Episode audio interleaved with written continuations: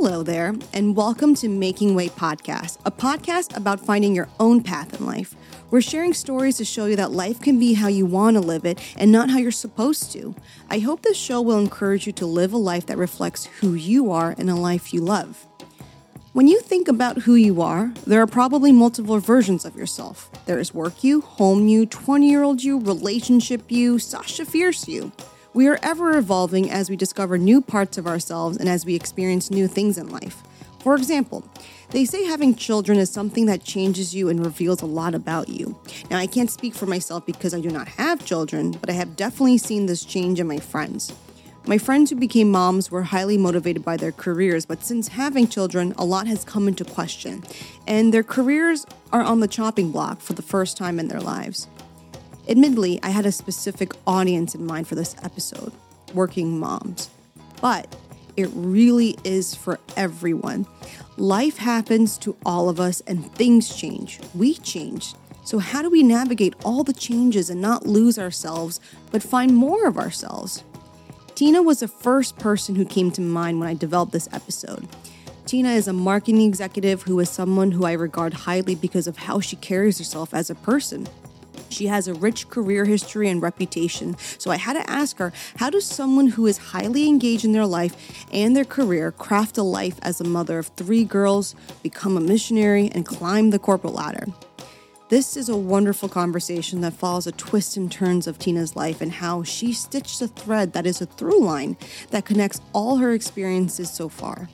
I hope you enjoyed the conversation.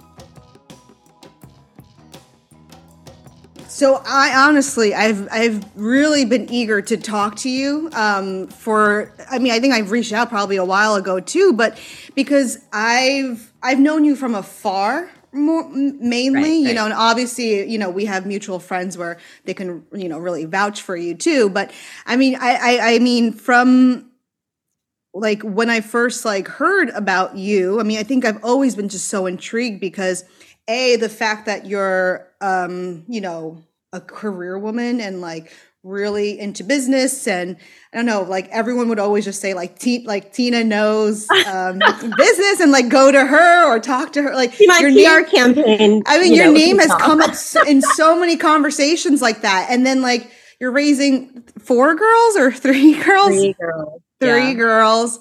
And then like you guys went to missions, but like, you know, you're still like doing work over there. And I don't know. So your story to me is very intriguing. I just always wanted to kind of like like know what was going on inside your head. So hopefully we can get a little bit of that today. Yeah, um, but before we before we get into all that, um, you know, just would love to hear your story, where you're from, how you got to where you are today, and then we'll just take it from there. Yeah, absolutely. Well, I grew up in the Bay Area. Um, so San Francisco Bay Area, kind of right at the moment of Silicon Valley booming. My parents both worked in tech. So I grew up hmm. the daughter of an immigrant, you know, two immigrants. And it was really drilled in me that we were here to take advantage of as many opportunities as we could have and to make a difference. Mm. And I think mm. for my parents, it was really around making a difference in like their children's lives. But for me, for whatever reason, I don't know if it's just something I was born with or just sort of the way I grew up, but I really grew up feeling like I had an obligation and a responsibility to make a difference in this world. So like mm. I grew up with this like kind of a, a big concept for probably at the time an eight year old where i just wanted to leave the world a better place than when i came mm. so like this concept of legacy was really ingrained with me from the beginning and i saw how my mom she was this like corporate woman in finance well asian immigrant woman and she was like climbing the ranks really fast and then she hit this glass slash bamboo ceiling really hard so hard she like switched to different companies they gave her so much responsibility and she could never get past that title of director and i remember being so upset on her behalf because she was incredible and mm. she was mm. great at what she did. She was great at managing people. They clearly thought that she was capable because they kept giving her more and more responsibility moving her to different places around the world where she could lead whole like countries and regions. Um, but they would never give her that um, extra boost in title. So I think somewhere along the lines growing up between this idea of like wanting to make a difference and seeing kind of in my mind the injustice laid before, you know, my mother and her career, I guess I had it kind of oddly intertwined in my head that I wanted to make a difference. And the way mm. to do that in this world was to get to as high of a title as fast as possible. And so that kind of drove, I think, a lot of my early young adult years decisions. Um, and everything from the school I chose to go to, I really wanted to go somewhere which was like, a, you know, a, I wouldn't call like a prestigious school, but just a known name school. So I went to mm-hmm. UC Berkeley, which was fantastic. good school. really, honestly, it was a, a, complete blessing, and it mm-hmm. really has opened doors for me in so many ways. I learned so. It was talk about humbling. Was, mm-hmm. Like I remember going in there my freshman year and just not realizing the caliber of talent that was there mm. and not realizing how hard I'd have to work to achieve the same level of you know school success that i had in high school even though I, I, thought i went to a good high school i thought i did well there um so that was just sort of a really good entry ground i think to like mm-hmm. the rest of my life um anyways yeah so from a career perspective i you know from there i launched i went into um consulting i worked for mm-hmm. ernst and young for five years mm-hmm. super incredible experience everything from just just really good training like i i mm. still so thankful that my first two big jobs that I had were at like really large companies because they had the structure and the process yeah. to teach you quote unquote the right way to do things right mm-hmm. and so then when i have that very clearly in my head i see what success can look like now like my passion in my heart is actually working with smaller anything from startup to mid-sized companies helping them to scale and it doesn't mean that we bring all that big company process into them but it's i know kind of the playbook the, the way to right mm-hmm. and then i pull from that toolbox to say okay this works for you right mm-hmm. but anyways going back to them I really thought, yeah, like I said, get the get the title as fast as you can. You're going to make a difference in this world. Mm-hmm. And mm-hmm. um and yeah, and things went sideways really fast because I had in my mind, you know, this plan, my master life plan was that I was going to get a job, 5 years, go back to business school, get another job, rise in the ranks. And then, you know, when I had found a little bit of success, you know, professionally, then I was going to get married, of course, immediately because I would have had time. clearly to have a personal life, get married and pop out some kids and then come back to my job. But I ended up marrying somebody that I knew from college, which was lovely because like he's been by my side from the mm-hmm. beginning. Mm-hmm. I got married at 26, so kind of like threw my whole like life plan out of mm-hmm. mm-hmm. Had kids way earlier than I expected, my first at 29. Wow. And so then it just interrupted what I had in my mind as my yeah. life plan. So I think mm that is something that is probably the best thing that has ever happened to me. I always getting used married to joke or the disruption, like all of it, everything getting derailed. You know, yeah. like I used to joke, I'm like, God saved me from myself and my own plans by like sending me a life partner, by having mm. kids that basically took a lot of the things that I thought I could control like out of my hands. And that has been like the most, I think, life altering thing for me to mm. to truly be forced to reprioritize what's important in life um, and to let go not to say let go of dreams per se but to let go of maybe like false promises that i made not so much made to myself but false ideas that i had about what what making a difference in this world could look like so mm. what, um, what was um you you you said that uh god derailing kind of your life plans like i guess help re balance you in some way. Like what specifically for you? I think of two things in particular. One is when after I had my second kid, it's it's crazy. I mean, it just the order of magnitude by which you lose control of anything in your life is is completely insane. And so I think that was a really big turning point for me to know that you can still have a really fulfilling life, but not be in control of every last aspect of it. And um and so it was after about when she was about a year old is when I decided to take a small break and work part-time instead of full-time. I worked for a church. Um, and honestly, professionally, I was so embarrassed. I was like, oh, you know, I, I'm this career person. I still, this is what I want to do. This is what I love. But I thought, you know, I am going to lose my mind. Like, I cannot keep this up. She didn't sleep through the night till she was 18 months. So I was going on sleep deprivation, trying to manage at the time. It was a $180 million business for Neutrogena. Um, their entire sun care line, you know, in the US was a significant business and um, a significant amount of work, but also trying to keep two young humans alive and like not get divorced. In this just a lot. So I decided, okay, I'm going to take go go part time in a way that you know still feels meaningful. So i'm working for a church which feels very like meaningful to me and i'm going to make a difference still the kind of that that thread line in my life. Um, i'm still engaging my brain. You know i'm still being able to do something productive.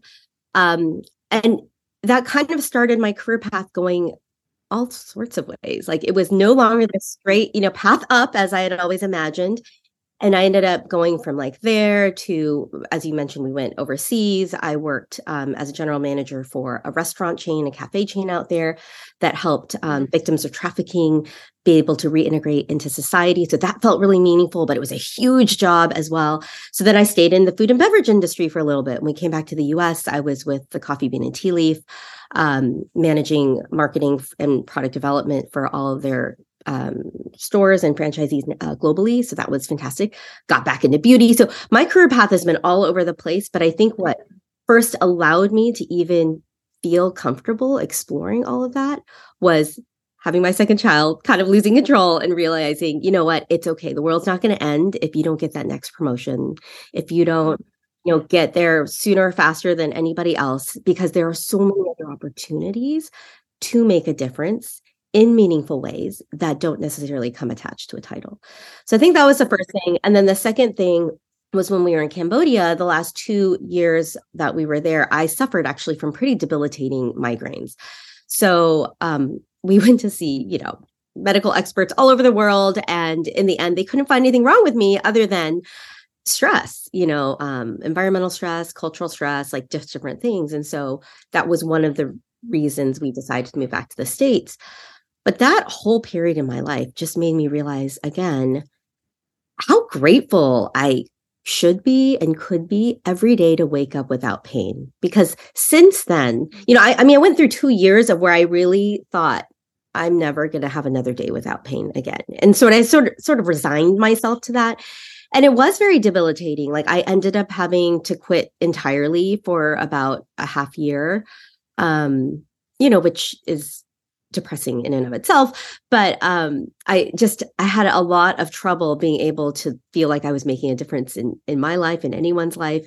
I remembered I would give myself one task a day that I, if, if, I could have lunch with one person, if I could like bring my kid, go physically to pick my kids up from school and bring them home and like engage with them, like that would be my one thing a day. So I also like, I think took down the scope of like making a difference in this world, like making the world a better place all the way down to if I could just do one thing each day to somehow engage with people, like that's enough. That's enough to make a difference. I think between like like I said, losing control and letting things kind of go off the the path that I had laid for myself, and then sort of re-scoping what does it look like to make a difference in people's lives and to make a difference in this world. Those two things have really uh, helped me now that I am privileged enough to work full time in a job that I love, to have children in a fulfilling personal life. I don't feel so attached to things like titles and to things like uh, you know pr newsworthy impact anymore. I really do look at it like on a daily basis like in what ways can i engage with people who happen to be in my circle in my sphere in my orbit? And you know how can i make a difference? And that's super meaningful now so. You know because you had this realization of wanting to make an impact when you were young how did it like why did you choose business or management and like like how did yeah how did you see yourself making an impact in that way?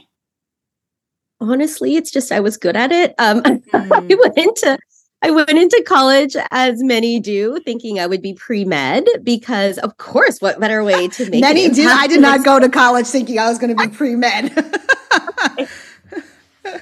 That's just you. So, um, yeah, okay, so just me. But I was like, what better way to make an impact and make the world a better place by right. than by saving lives, right? Right. So I went I went in and you know, I took some pre-med courses and I got through them, but I was mm. really bad at it. Like it took so mm. much effort. Like my husband's doctor and the ease with which he passed and could get through those classes made me so angry. We were just friends at the time. So I was really annoyed at him. But I realized really quickly, oh, I am not good at this. And there's got to be something else better for me. So, I mean, truly, like I took like econ on a fluke because my mom was in business. So I'm like, all right, just to make make her happy, I'll take econ. And I loved it. Like I loved everything about it. So um yeah, so I just sort of fell into it.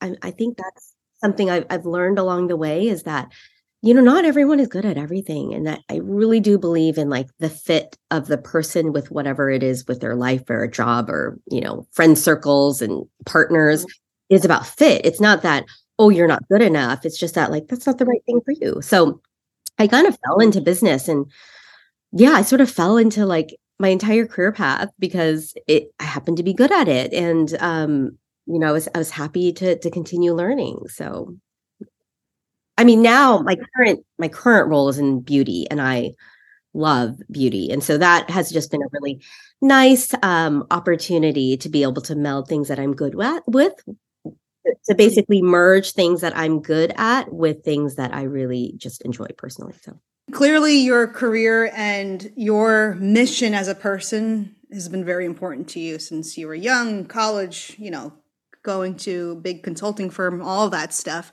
So it's funny because I, you know, one of the reasons why I reached out to you was because this is like a common conversation I'm having with a lot of my f- girlfriends right now, which is, you know, everyone has a career, kind of like the same path. You know, they went to college, you know, you know, either n- knowing they wanted to be a certain, um, you know, have a certain career or fell into it and like, you know, really love their jobs and their careers. And then they got married and now they have young children. And it's the first time where they're like, you know, my career isn't everything, you know, where once that was everything, you know, and I need to climb up and move up and all this stuff.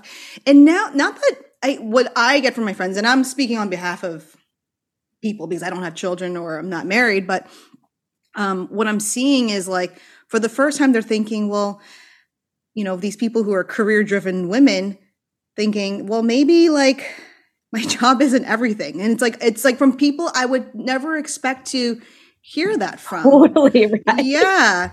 And you so never know until you have you're faced with that situation. Right, exactly. So I mean, I guess I'd love to hear more about, you know, kind of that point where you said when you had your second and that's when I guess like shit hit the fan a little bit. Um like what what were you do you remember like what you were thinking or feeling during that time? I mean, I, I don't I don't want to speak for your friends um, and presume to know how they're feeling, but I sure. felt very defeated. Like I said, I felt mm-hmm. embarrassed. I didn't really want to tell any of my professional contacts that I was taking a break for my mm-hmm. mental health and mental health wasn't even a thing back then, right? So I just felt like I had lost and I had to give up on what my dreams were. Mm. So I remember, I mean, ever the marketer, I remember pitching it like, oh, I'm helping this, you know, you know, growing church and you know, really scale and like set up operations, blah, blah. I mean, I, I put all of the business lingo on it to yeah. sort of justify it to myself yeah. and to them, like why I was making this step. But inside, I just felt super defeated. Mm. Um, and I knew it was the right decision for for me and for my family, but I really did feel like it was a, a complete trade off. That I had to give up on my personal dream, my personal passion, for the sake of my family. And I will say there was a small part of me in the back of my head that worried that I would regret it and I would be bitter and blame them. And I, I mean, and I I guess I'll bring up too one thing that's important that I'll revisit later in terms of like where I am now. But one thing that's been really important is just like who who you choose in life as a partner, right? It's such an important thing because their view on mutually supporting one another in your own personal like career aspirations is so critical and important. And I think at the time we were both really young. And I think we both had a very kind of binary way of thinking about it, which is you can only love one thing the most. And so I think when, you know, he or I felt like we were working too much, we felt like it was this condemnation on our personal life that that if you're working this much that means that you love that more than you love us mm. and i think mm. we both felt that and at that time um I, I, I did what i had to do because I believed it, he believed it, and we felt like, okay, so then to prove to everyone that I actually love my family the most, I'm going to take a step back from my career. Mm. But it still felt like a failure, you know? Um, right. And I remember so many people at that time. I don't hear it quite as much now, but at that time, it was like the reigning advice for any women that were kind of going through the same thing, which is that this is a stage in life and you're going to be able to accomplish so much over the course of your life, but not all of it all at the same time. Mm. And it's true, I will say, but I hated hearing it. I mean, yeah. if one more person said that to me, I was just gonna like pop them in the face because can you stop saying that to me? Because I I don't want to believe it and I don't um, mm. um, I don't accept that, right? But it kind of was true because at the end of the day, your physical body can only handle so much, you know. Um, and I actually remember this clicking for me after like a pediatrician appointment because with little kids as they grow they hit different milestones right? Mm-hmm. and sometimes you'll they're very visible from the outside you know they start walking they start talking but a lot of times it's actually internal development that's happening and so you don't see it. And i remember the pediatrician explaining to me the the body can only grow and develop in so many ways at one time. So it's your what's visible to you is going to come through in stages but it's always growing. Something is always happening. Mm. You just may not see it. And so I remember that for me, and you know, maybe it was a stretch, but I applied it to myself and just to say, okay, maybe this is my time to like grow in like these, you know, maternal ways, to grow, um, I don't know, in patience, to grow in like learning how to withstand sleep depri- deprivation, whatever. Right. Um, and that my career growth can come at another time. Right. So for me, I think that was a lot of, you know, what I was thinking at the time. And quite frankly, I have a lot of girlfriends who I would have never in a million years expected to not go back. Like I thought for sure they're going to have their kids when they're young and they're going to like take the career, you know, professional world back by storm. And they still haven't come back. And it is in no way a criticism of them. They've just found a way to channel that passion into not for profits that they founded, into like incredible ways that they're working with their kids' schools. Those just happen to be ways that I didn't find fulfilling, but there are so many different ways that you can channel that passion. It's just, you know, maybe we didn't know those were opportunities that we could have until we had kids and like looked at different directions. Yeah.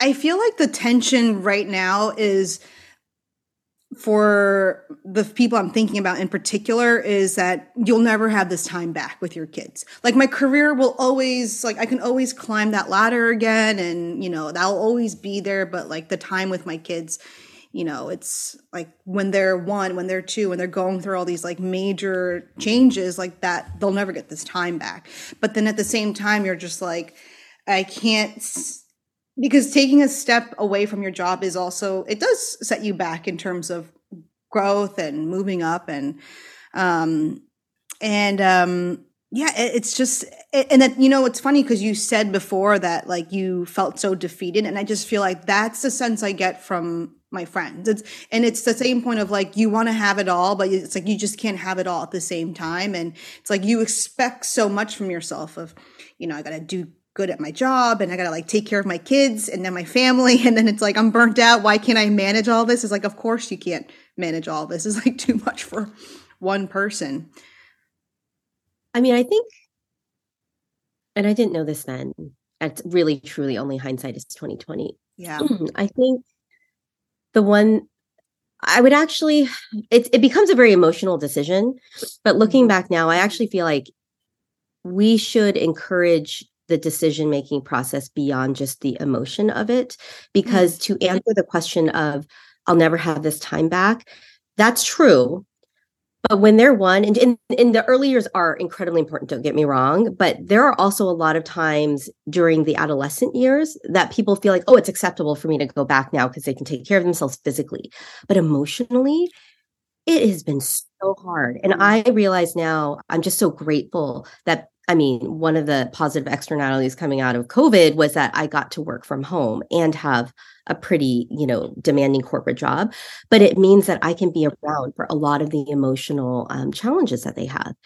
And I realize now that if I were at the office all of this time, I would miss all of that.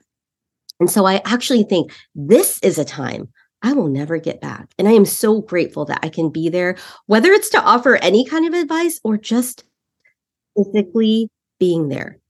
Yeah, listening, being that emotional support. So I don't know that it's fair to say, oh, you'll never have that time back and to prioritize or value more the early years versus like adolescent years. Cause I actually, now that I've kind of been through all the stages, realize in some ways the adolescent years are more important.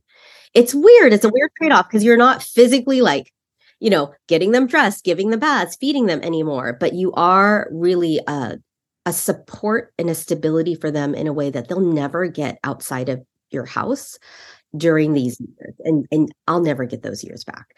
So I think that's one thing where it's like instead of making it such an emotional decision to just look at it like very rationally and say like just financially does this make sense, right? Like career-wise does this make sense? Depends on the career. Like if you go into a profession like medicine, women can like pop in and out of that career easily no problems like because you can work as per diems you can work you know part-time you can work five hours a week indefinitely. You know, you can come back from five from not working at all as long as you're continuing to keep up your certifications, dive back into full time. No one blinks an eye. Like it's not a big so healthcare workers, I think it's a very different, distinct industry. Like for me, working in business, it's actually one of the hardest ones, I think, to come back into when you've taken a break because quite frankly supply and demand there's a lot of other options out there um, and it is true that you need to have some recency on your resume i think to be able to come back mm-hmm. especially at higher positions. So my advice there is really just to stay engaged in whatever way makes your brain happy in whatever ways you can and just to to have that on your resume as like whether you call it consulting you founded your own you know advisory group whatever but you know i there's there's no shortage of places where you can be involved whether it's not for profits or one thing i personally love is just being a part of you know friends in my circle who are doing for profit startups. Like I love being a part of helping advise. And so you can add that to your resume to like close any gaps.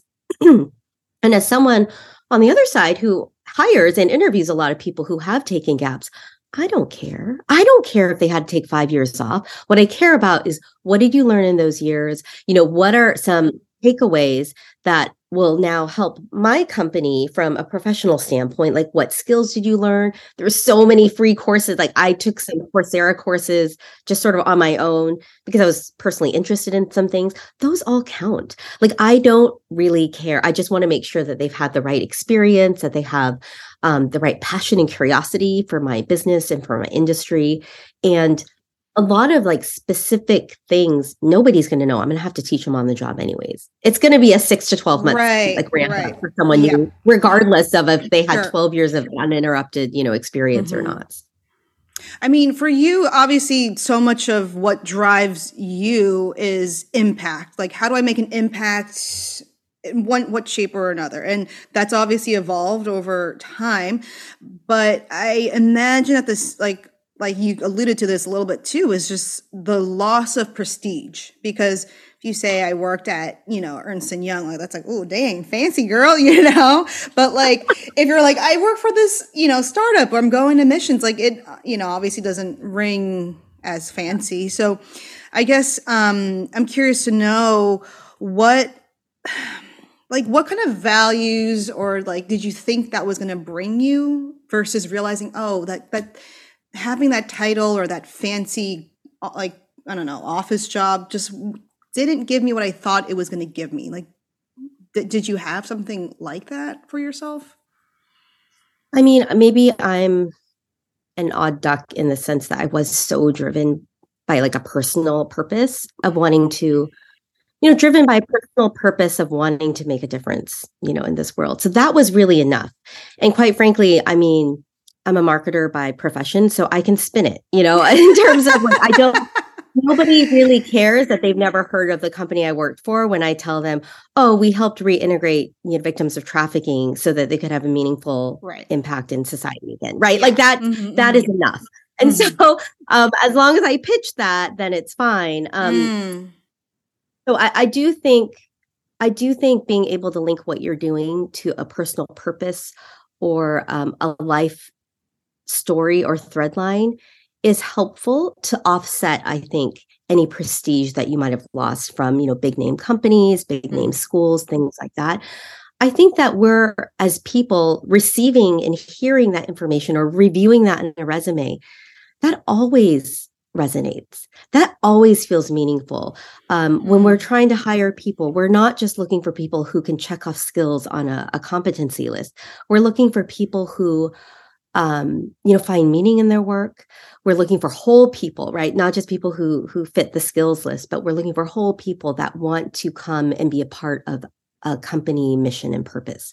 So I think when I see people like that, uh, and again, perhaps it's because that's very meaningful to me. It does make a difference, and it it does not in any way prevent me from you know having a second look or interviewing them or hiring them, because I know that when when somebody is so committed to a mission and they happen to have the set of skills that I'm looking for, they're going to be such an incredibly valuable human resource, like an mm. incredibly valuable asset to my organization. Mm-hmm. So I, I, mean, what were the discussions like between you and Albert in terms of um, making these kinds of major life decisions? You know, being a caretaker, mm-hmm. like a mm-hmm. full time caretaker, or like stepping down, and or you know, all these things. Like, that's a good question, and I mean, it kind of comes back to what I was saying before about you have to be very careful about who you choose, I guess, as your partner. But did you know when you chose Albert? Like, no, okay. no. I mean, you're so right. Like, here's the thing: is I was, I was freaking lucky. Like that's yeah. the bottom line. We talk about this. I'm this is why I feel comfortable sharing with you. We talk about this all the time that mm-hmm. we are not the same people that we married at age 26. Mm-hmm. And we are both freaking lucky that we both changed in a way that is compatible now, you know, because otherwise I think we'd be here, you know. Um, when we got married, you know, he was very much of the view that yeah, have this career now. Yeah, make a difference. You know, super smart. I'm so proud of you. But once we have kids, you you gotta stay home with them because that's your first love. Mm. And he didn't say those things explicit to me, but like that is what came through when we would fight, you know, after I had the kids and realized, oh, he really that's what he and then like I said, you know, I felt like I believe that myself too. So I'm like, if I really love my family, then I'm gonna take a step down too.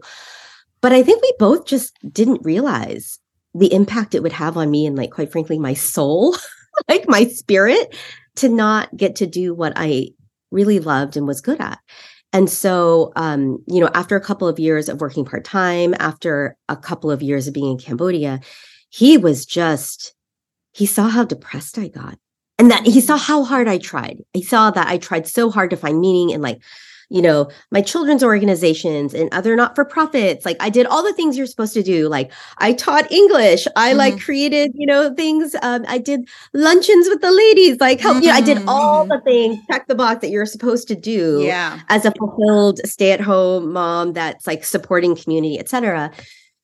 And he just saw how depressed I was. Um, and I don't even think I realized it till he pointed out. And then I happened to, through my kid's school, meet the owner founder of like this, you know, again, this for profit restaurant chain that was helping, you know, victims of trafficking get reintegrated. And we had a conversation. They happened to be looking for a general manager for the entire country. Um, and you know, he like hears about my experience, like, oh, would you be interested? Blah, blah, blah.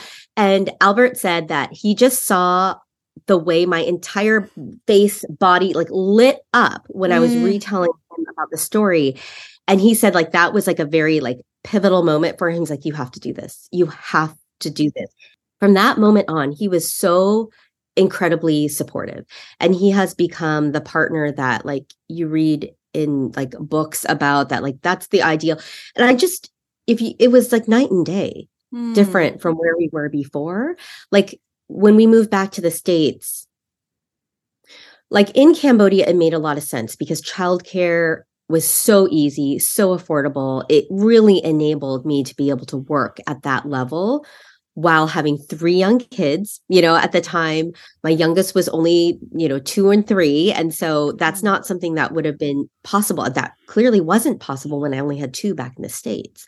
But in Cambodia, it was so easy because we just had help everywhere. And the the workers there, the professional career people there, really highly valued family. So they actually considered it like this really welcoming thing for you to have your family with you at all times. And so mm. I could bring my kids with me to work and like people would watch with watch them and play with them mm. while I'm doing my work. So it, it just made for a, an environment that was possible. So when we decided to move back to the States, honestly, I was I wasn't sure. I'm like, okay, so is Albert only excited about me working because it kept me from being depressed when we're in this, you know, third world country that I was far away from home and friends. When we go back, is he going to revert back into, oh, you should stay at home?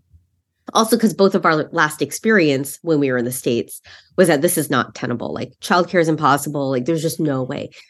But we are coming back, figuring out plans. And it was like no, not a question at all. He was like, Oh, you you have yes, you have to find a job because I think one, he knew for my my mental health, you know, two, I mean, very practically financially, we needed two incomes to live in the US. But um, when people would ask him and ask us, like we were with some really good friends of ours who were very well off, and they would say, they would ask me, and they're like, he's a doctor. Why, why are you working? And he yeah. would answer for me. He's like, because she loves it and she's good at it. Why shouldn't she work? So the fact that he has now become like my biggest advocate is mm. is such a really big part of why I feel like I'm able to like do what I can do now. What do you think uh switched in Albert? I mean, obviously seeing you happy, but like what he obviously had something in a preconceived notion of like who what your role is going to be in in the family. Like what changed for him in particular?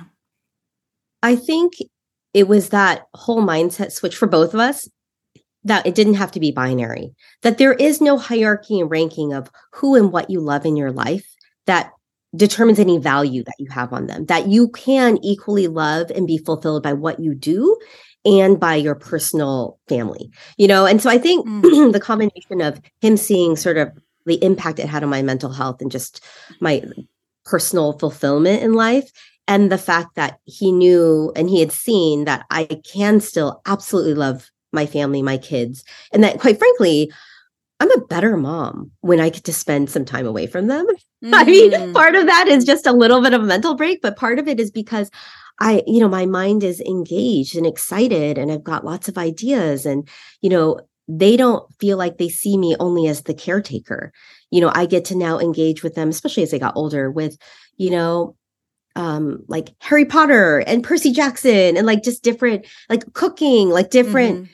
things that we can participate together mm-hmm. in versus like me always having to be the parent in a parent child relationship. So I think him just sort of seeing all of that really just gave him the um assurance that this is something that will actually be better for our family, not mm-hmm. worse. Mm-hmm. I mean, there also must have been so much fear for you in terms of like not knowing how the trajectory of your life is going to go because that's kind of i imagine when you decided to kind of cut back from work it's like you said hindsight's 2020 but in that moment you can't you can only see one or two steps ahead of where you're going. And i mean what did you think your life was going to look like when you ended up making that decision? That's a good question. I think i thought i would be relegated not that there's anything wrong with not for profits, but to to more fields where they really couldn't get any other help, you know. And I do truly believe in, you know, not for profit organizations. I think the the really lovely thing about my very windy career path is I have worked in so many types of organizations, like really huge Fortune 500, Fortune 100 companies, um, small religious organizations, not for profit, you know, um, social justice organizations, for profit social justice organizations, you know, startups. So I've worked for so many, and I've just sort of by trial and error realized that I am at my best when I'm in a for profit organization, making an impact just with people there. Um, and then spending my free time working with not for profits. And so I think that has been something that has just helped me um, with the trajectory of my life, but it's been very trial and error. And I didn't realize it at the time. And I think in every moment along the way, the trajectory felt very uncertain. But I don't know, maybe it was a little bit of the whole like letting go to go of control of my life. My life plan was shot already, right? Like when I got married at 26, it's like I had to throw the whole thing out anyways. Um, and I, I just sort of was taking it step by step. But it it was it was a little hard to grapple with. You know, I think I tried to make up for it as much as possible by, like I said, like taking courses, trying to advise on the side whenever possible, just continuing to learn where possible. But a lot mm-hmm. of my skill set and what I'm good at has to do with like team management, you know, and that's really hard to do on the side as a consultant, right? And so I've just been really fortunate as I've been able to step back into a real career path that I've just I've been able to be a part of managing teams and and you know sometimes doing it great, sometimes not doing it great and just learning along the way and being able to apply those learnings to each and every next opportunity. I mean, how was your integration back into the states because I imagine like kind of like what you had experienced at Berkeley, which was maybe in high school you were like big fi- big fish, small pond, and then, then you're like, oh no, I'm like small fish, big pond. I imagine from going from Cambodia to LA is a little bit like that too. Of like, you know, Cambodia, I'm big fish, but then you come to LA and like every next person is the executive at some big fancy company. No, you're so you know? right. You're so right. I mean, yeah, like in Cambodia, I was the big boss, what I had always aspired to be. I'm like meeting with the ambassador, meeting with like all the like private equity venture capital firms out there, out there, like written up in press. Um, yeah, and then I came back lucky to find a job and like I got a job I still remember as a senior manager which I knew was like steps down from where I needed to be but um I was just so grateful to have a job and a paycheck um it's kind of funny it was less jarring than I expected, maybe because the big boss job in Cambodia was so hard. Like I I mean, I know everyone gripes about their boss or like the leadership at their company or whatever, but wow, it was so hard. Um we had 125 employees, like the weight and the burden of knowing that 125 not just employees but their families may not eat if you make poor decisions was like really heavy for me um, it was a very stressful job, just sort of having to carry the weight of all those, um, that responsibility and all those decisions. So, in some ways, coming back to be sort of like a worker bee was a relief. You know, like, oh, thank God I don't have to make the decision. But I will say, uh, you know, and, and just maybe because part of what I love, what makes my like soul thing is being able to just lead people well and help people see that to see people thrive um, that was really hard not being in a leadership position, not being in had to have a seat at the table where decisions were made because I would see poor decisions made or whether they were for business reasons or for for employee like people reasons. And it would just drive me crazy. So I, I do think that was really hard. Um, very thankfully, because I was kind of under leveled coming in, I mean, I'll have people approach me all the time. They're like, How did you do it? How did you like go up three levels within two years? You know, how did that happen? And I, I don't, sometimes I don't really have a good answer for them. It's, it, because it's not something that's parallel to their lives. It's not you know because i came in under leveled and and thankfully i worked at a company where they were able to right level me quickly based on you know business opportunity and just sort of my skill set and what they needed and that's not always going to be true for everybody. So um but yeah it was definitely it was an adjustment coming back to the us for sure. Like the, the work style like i said the childcare was very different um and I, I had to adjust because I had never been a mom of three, a working mom of three in the U.S. before. Mm-hmm. So took a little bit of time. So what was like? What's the what's the culture like in L.A. to be like a working mom versus Cambodia? Um, it's it's a lot stricter in terms of the hours, um, FaceTime in the office, um, needing to just sort of be there for any emergency that might take place. I, I would honestly expect that it would be the same today were it not for COVID and kind of the disruption that had to the entire, you know, working community. Um, you know, just we don't have prevalent childcare. Like I cannot afford, I could not afford a full-time nanny less when I could easily afford one in Cambodia, you know it's not something that I can easily like take my children to work with me, you know, um, when they're sick or if they are out on vacation. There's a plethora of things that they can do when they're on holiday uh, in Cambodia. We had like 45 national holidays, of which three of them came in week long spurts. So it's like we're on vacation all the time, you know, it was like completely acceptable. Like that was just sort of the the norm. Whereas in the US, you know, we have 10 federal holidays that you take. And if you want one week long vacation, it's like you have to beg for it six months in advance. So it's just very business centric and not in any way like worker centric. And so that you just have to be able to support all of those extra areas of your life by paying for them. And sometimes they just don't exist. you're you have a very rich experience. I mean, like you said, very windy roads, lot like experience with, you know, some of the best companies and then the smallest like no-name companies. And you lived in one of the poorest countries to now LA, which is the most luxurious city. Um like how has your I guess like outlook on life evolved with everything you've kind of seen in your life? Maybe in terms of values or yeah.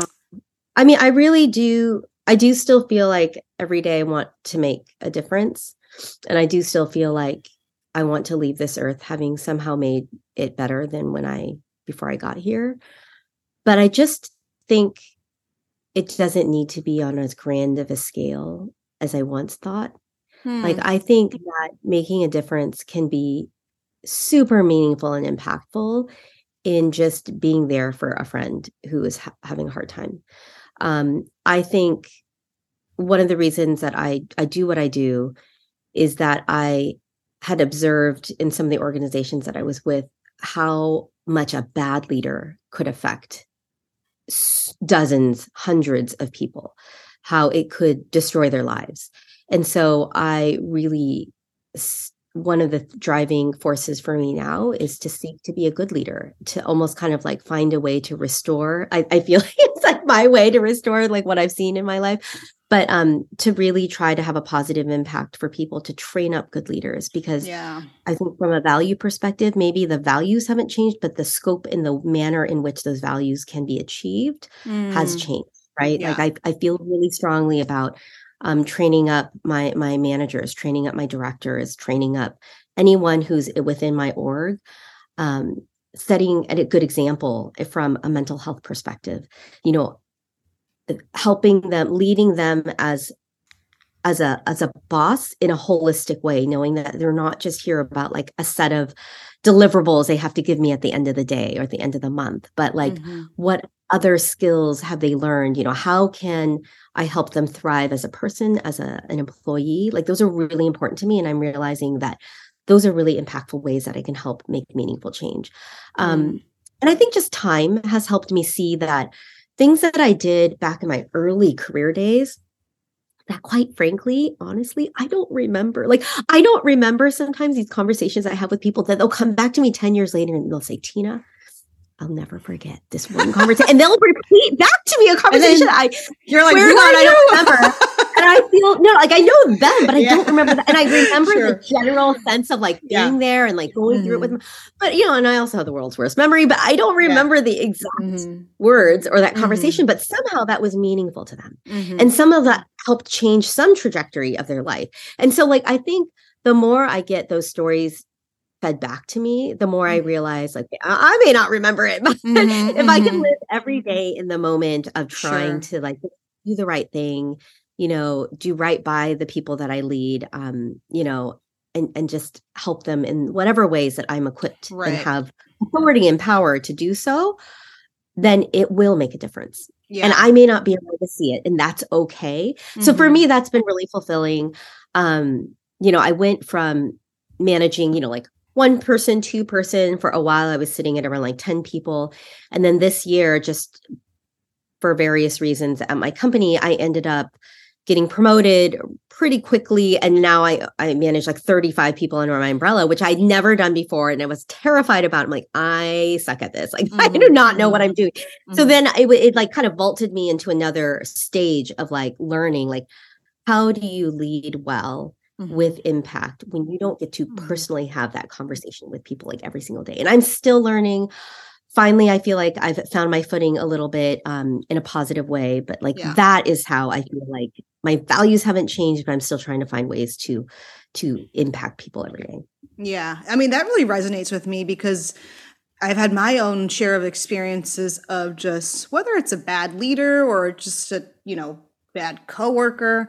And I'm like, you know, I mean, there's definitely that feeling of like, ah, we need to make really big changes and like change corporate structures because you know x y and z reasons and whatever. But i think similar to what you're saying i definitely feel like you know what the the way i can make an impact is like let me not be that asshole you know? And like yeah. as simply as that, that. yeah. Love so, let me not yeah exactly. Yeah. let me not destroy your life yeah, exactly. But like, I just feel like, you know, culturally, and I feel this in my own life too, where it, it, it, probably all really comes to like down to a personal values thing, but you know, just feel like even for me, like in this stage of life, I feel like, man, I gotta like, I don't know, hustle and like make my mark and like, you know, r- rise the ranks of life or whatever it might be, you know, and I don't know, is that overrated? I mean, you're not like much totally. older than me, but like, you know, I mean, I guess from what you've seen, your vantage point, I mean, is that just like not what we think it's going to be. Yeah, I think it's such a rat race. And I, I do also think living in the States, it's it's just really hard. Like we do not make it easy to mm. For the average everyday American to live a fulfilling life because of like cost of living. We don't have social support systems you know, before I left for mm. Cambodia, I was very apolitical. Not that I hated politics, I just was like sure. not interested. It didn't seem to impact my everyday life. Mm-hmm. And when I and I also quite frankly felt like the private sector could handle things better than the public sector from a government perspective. So I was just not really interested in anything to do with like government. Mm-hmm. When I moved to Cambodia, I realized, oh, there are because the private sector was doing amazing things, NGOs doing amazing things. Um, but they can only do so much without a systematic change in infrastructure that only the government can provide. So everything from like being able to create laws that um, uh, can protect safe houses, that can shut down some of these businesses that run rampant in terms of creating um, an economic environment for why families are willing to sell their children into like this kind of trafficking that you need that government support so mm. since i've come back mm. to the states i feel a, a lot more i think affinity towards social change that also needs to start with government. Mm. And so, I mean, I guess that's one of the things that for me, I feel like, I mean, it's, it's kind of silly. Like I write postcards, I get involved in elections now, like silly things like that. But I feel like that is how I can also make a difference here. Um, mm. So I know this is a long way of answering your question, but I, I just think that we have to sort of give ourselves a break too, like knowing where we live is that we do not as a society here in America, like make it easy for anybody, let alone a working or, or a mom with young kids to to be able to thrive. Like mm. period, you know. Mm. And then I think I, I don't know. Yeah, I mean, I do think it's a personal thing to say like, well, what what does matter? One of the mm-hmm. um books I'm reading right now is called Atomic Habits. Yeah, and. Um, I love it. And I'm not mm-hmm. even all the way through, but there's an exercise in there where they talk about like write your own obituary, right? Like at the end of, of life, like what what is it going to say? And I realized and I read some examples and I realized if I were to write mine, my title would not be on there. And yeah. so then I'm like, so then what am I doing? I mean, so truly, my job is not worth it, even mm-hmm. with the title, even with the pay, blah, blah, blah, unless I get to have get some other meaningful, you know, value out of it. And for me, that is like leadership, learning leadership, learning other marketing things, which I genuinely enjoy. Yeah. But otherwise, it's not worth it. So right. yeah, like I, I I'm on TikTok all the time. I did it officially for work, but then I got sucked into it because I really did. But, um, and you know, you see all the side hustles. It's like do yeah. this, do this. You could be earning fifteen thousand dollars a month more, and it's easy to get sucked in. You think, oh, other people are doing this. I'm not doing this. I should be doing this. But I have to check myself because my God, like, what are you left with at the end of the day? What is your obituary going to say? Like, she she had three side hustles and worked herself to death. Like, great, you know? like, that is so meaningless, right? Um, right. So yeah, I mean, I think taking down our quality of life is something mm-hmm. that me has been talked about a lot. It's that we we don't need to have a certain lifestyle that is sold to us through whether it's social media or even yeah. our friend group you know we we joke about how our friends are embarrassed when we drive up because like we have like the crappiest car out of everyone but because we we send our we put our money we invest in like experiences so like food yeah. and travel because we feel right. like that's what we want to and it's not any knock on anyone who chooses sure. to invest their money in a car because like if that's what makes them excited like do it go for yeah. it but it's just a matter of like don't let other people dictate what you find important and valuable in life mm-hmm. and really hard for me to let go of that but i think that when i'm able to i i'm just i feel a lot better about my life you know yeah. no matter what we're at what no matter what title or level. Right. Um yeah. Well i mean on a practical you know note i, I mean you i mean sure those things can like I agree with you. I'm like if for because for me like cars it's not my thing, and so I love my car because I'm like it's paid off. I don't I, the thought of like having to like have monthly payments and I'm like I can't do it. But um you know I think people who who do too. It's just like that kind of stuff still does come at a cost too, you know. So it might make you happy, but then now you're like, well, now I do have to work maybe a second job because my one job can't afford this lifestyle that I think I, you know, want or should yeah. have. But I mean, yeah, I mean, to your point, it's just hard because it just seems like, I don't know, the tension of like, we do live in such a great country in the sense that there are so many opportunities here that just aren't available in other places and you really can move up. And so, in one sense, it feels kind of, uh, like a missed opportunity and a waste not to take mm. advantage of that and then, you know, to your point in social media, you just see people like, oh gosh, they have it all. They have this beautiful home, they have their kids, and like, I, I don't know. It's hard not to, it's just hard. It's hard. hard. Um, but like, you know, I think you started off the conversation talking about like, you know, I think holistically, like your life, you feel very fulfilled, like a great partner, great marriage, great family, and like really fulfilled in your career like I guess looking back in the last like uh, 10 to 20 years, I where do you where do you think that like where did you sow your seeds in order to kind of get to the place that you are now? Like where did you put your energy so that like man if I, I, if i'm when i get to the age that you are like i would love to say those things too but like what where do we need to focus our energies or where did you focus your energies to get to that place it's a good question. Uh, only because I feel like in some, in some cases it was so out of my control. I mean, I can look back and say, "Oh, I intentionally did." That.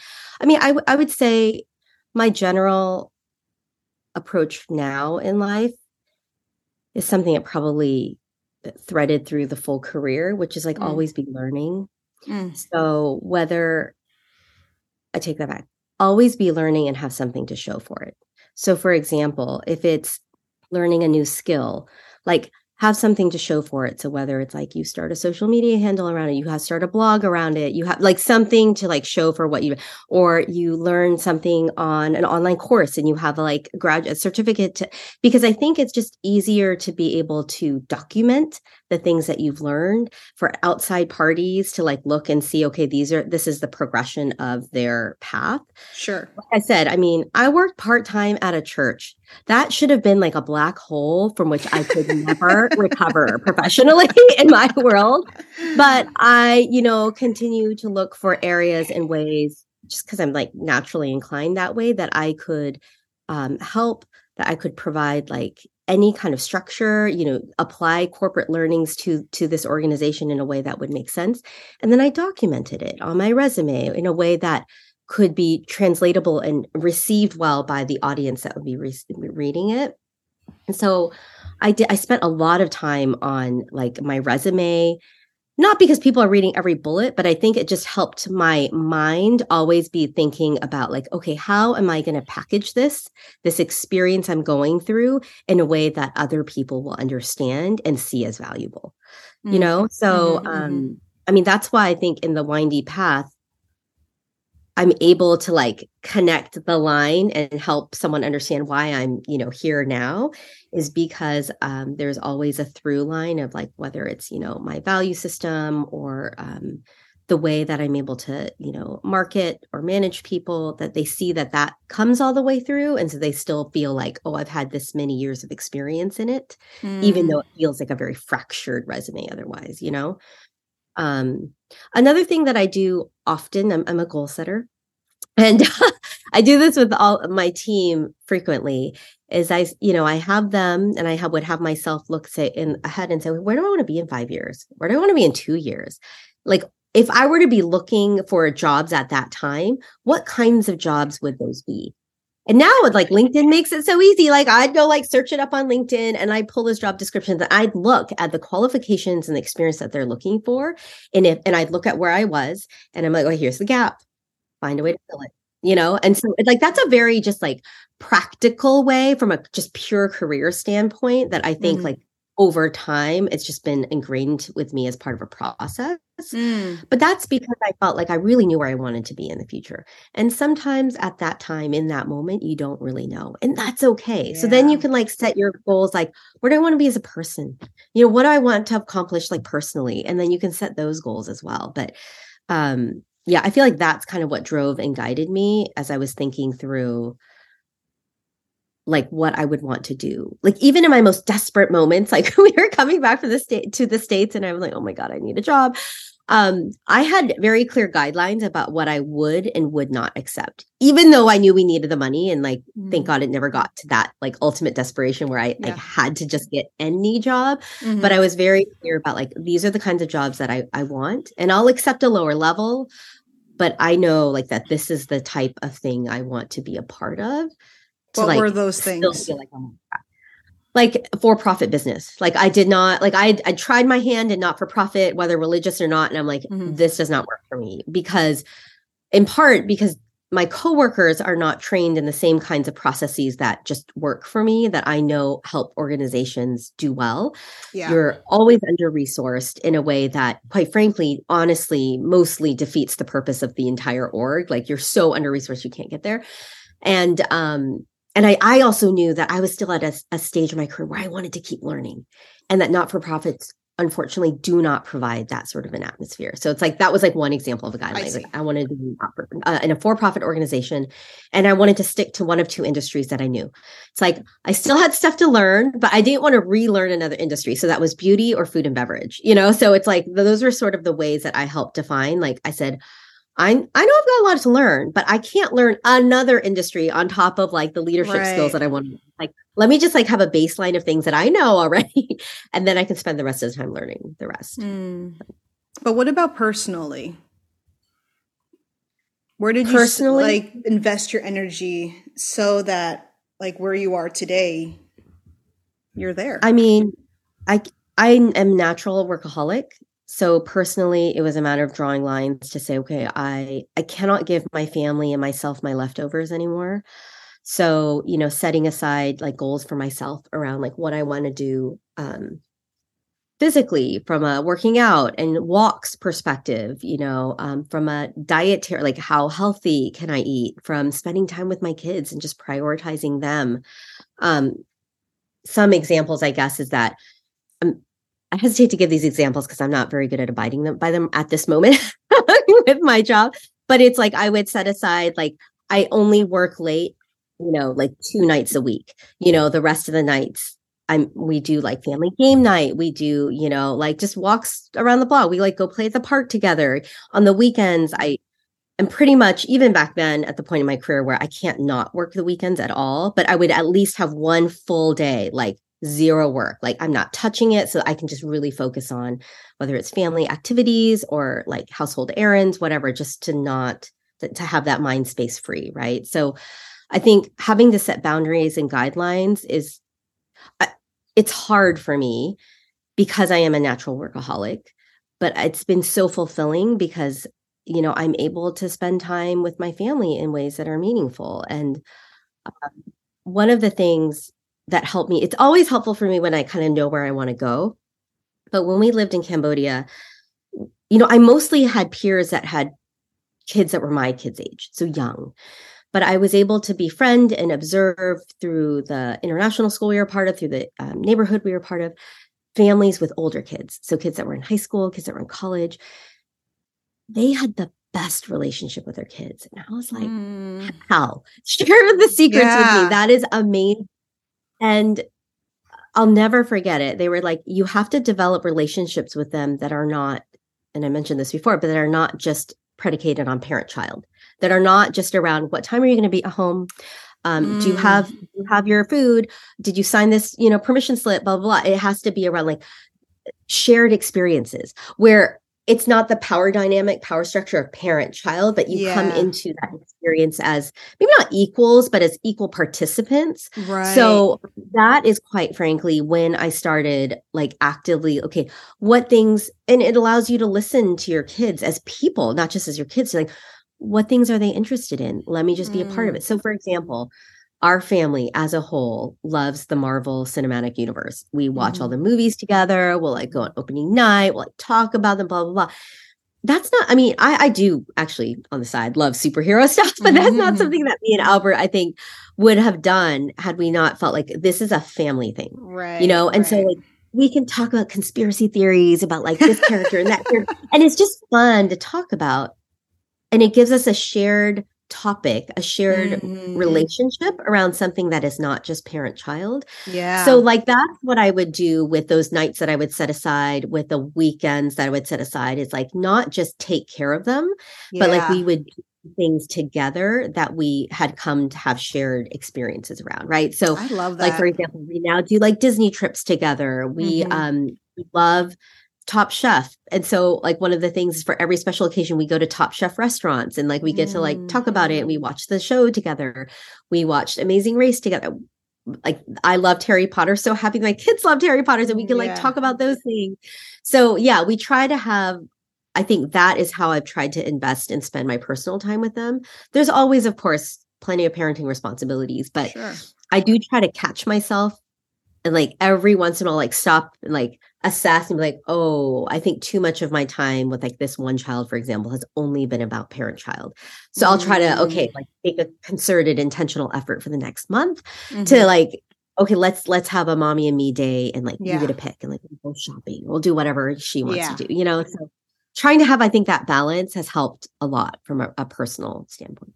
I love that approach. And you know what? It makes so much sense because I feel like that's just also how humans are t- like any relationship is. It's it's really hard to just have a relationship where like we're just looking at each other and like that's the connection. It's like you need something to like bring you together and experience as individuals um, beyond just the relationship itself. Um, but i love that for yeah. um, kids.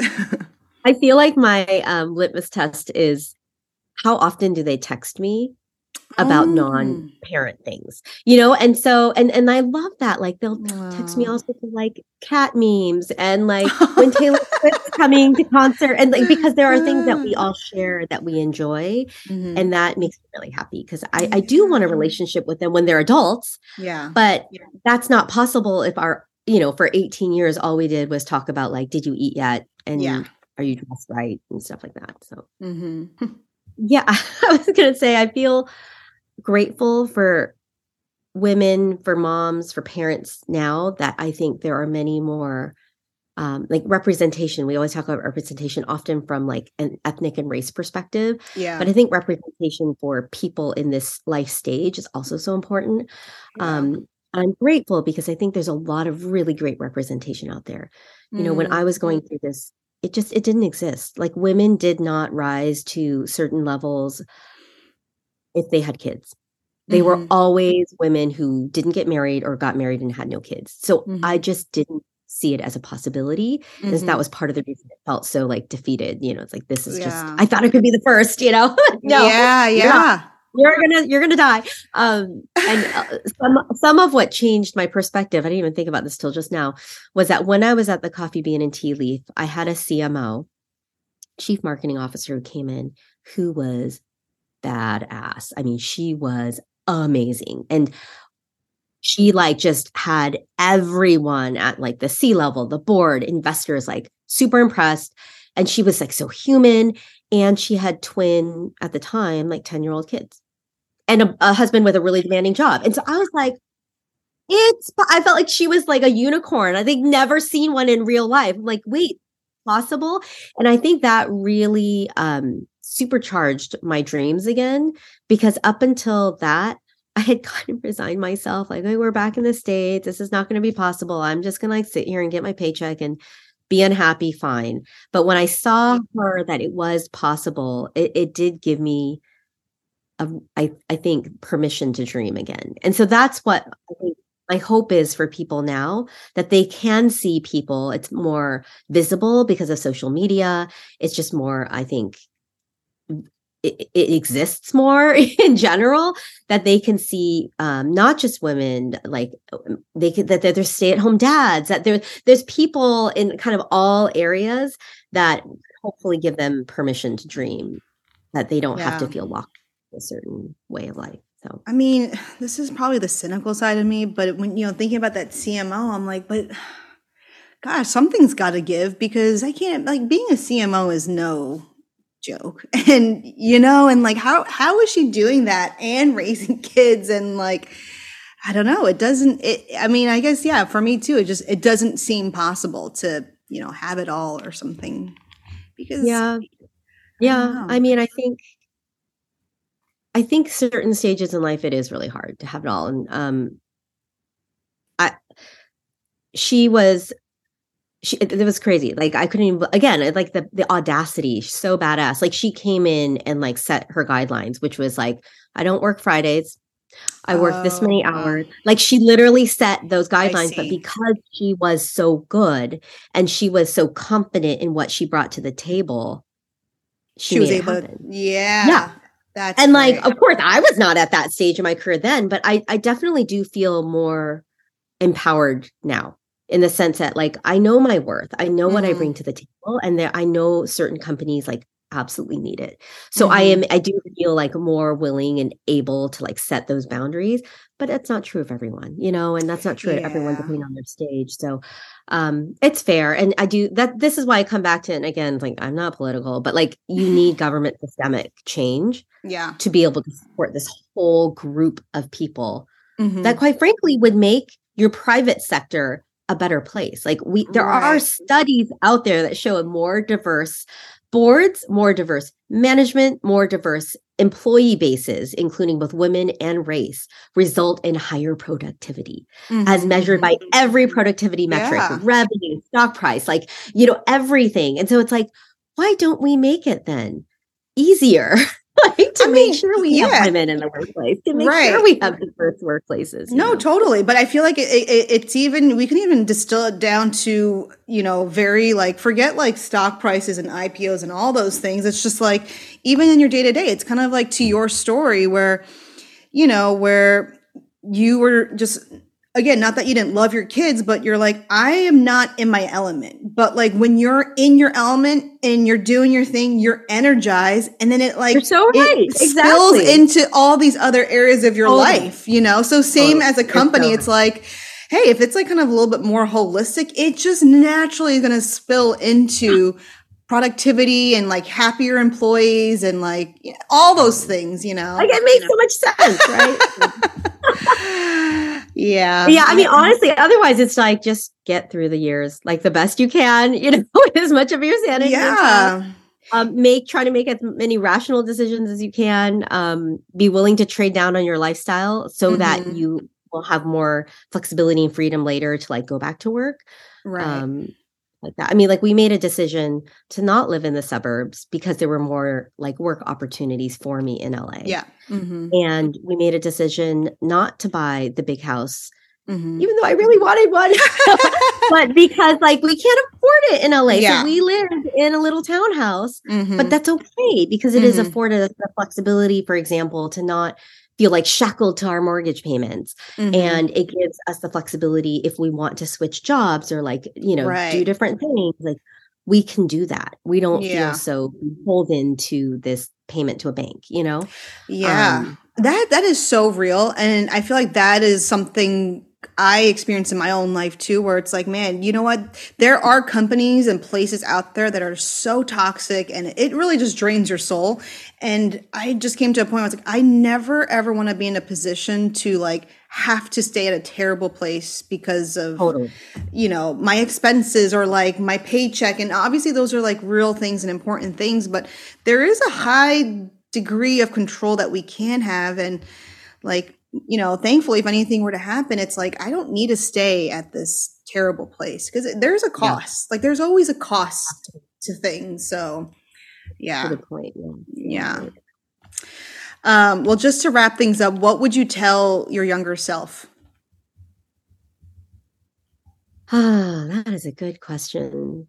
To not worry so much. I, I, I think it goes back to the question you had earlier. It's that moms in this stage feel like they've like derailed everything they're defeated. They're like what is the trajectory of my life now? And not to say that everything will always work out but your life will work out. It just may not be along the path that you expected. Um, so i would just tell myself tonight not worry quite as much but just to mm. keep continuing trying to learn and enjoy the moments that i have. Um, but also maybe i would tell myself to be self-aware because i don't I don't think I was that self aware th- those years. I think I was very influenced by what, whether it was society or my parents or, you know, people around me telling me what was important. And I think if I had spent more time looking at myself and realizing, oh, actually, these are the things I value, these are the things I find important, perhaps I would have been able to walk that path earlier mm. or like not be so upset when my path didn't turn out the way I thought it should because everyone told me it should, you know? Right. Well, this was awesome. Thank you so much for sharing. I feel like, man, there's just like just a tip of the iceberg here. There's just so much you can share. She can go in different ways. yeah. You know, thank you so much for guiding the discussion and the, these questions. Really, really thought provoking. And gosh, I really, I, I wish I could lift people out of like the this i don't want to just say it's like sadness because it's not just an emotional thing but yeah like t- exactly what you said you i want everyone to feel like they can just be on all cylinders and like just being excited like in every moment of their life but it's not always the case. So more or less of these kinds of conversations i want to know what you think. Please leave us a review on apple podcasts or spotify and let me know who or what you want to talk about next until next week, see ya.